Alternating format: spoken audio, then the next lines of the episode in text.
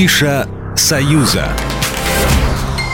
Добрый день. Сегодня предлагаю начать с кино.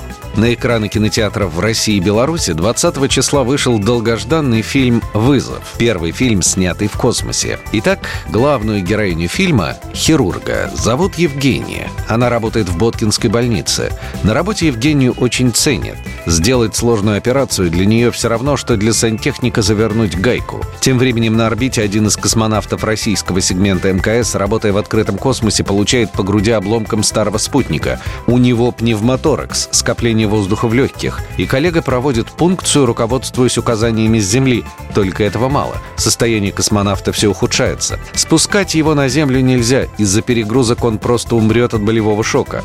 В роли космонавта настоящий космонавт Олег Новицкий. Исполнительница главной женской роли Юлия Пересильд и режиссер Клим Шипенко три с половиной месяца готовились к полету и находились 12 дней в космосе на Международной космической станции МКС.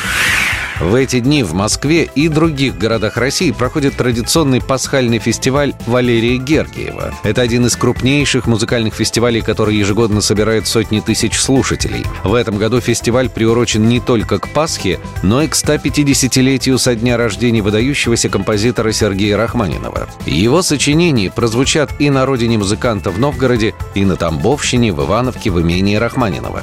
За время фестиваля музыканты успеют посетить 30 городов России.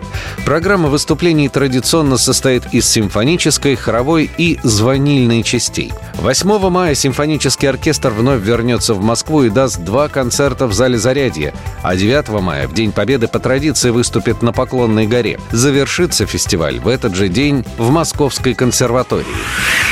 Пасхальный православный фестиваль «Радость» проходит в эти дни в Минске. Программа составлена так, что его мероприятия будут интересны не только тем, кто ходит в храм, но и всем, кто хочет немного замедлиться и заглянуть внутрь себя, а может быть и в красоту вечности. Музыка и все, что с ней связано – основная тематическая линия нынешнего фестиваля. Абсолютно все мероприятия бесплатные.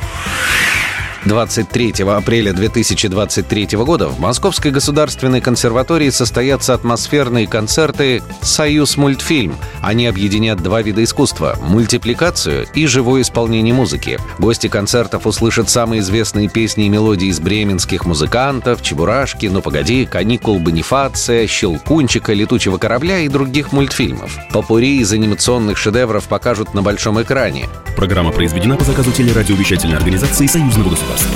Афиша «Союза».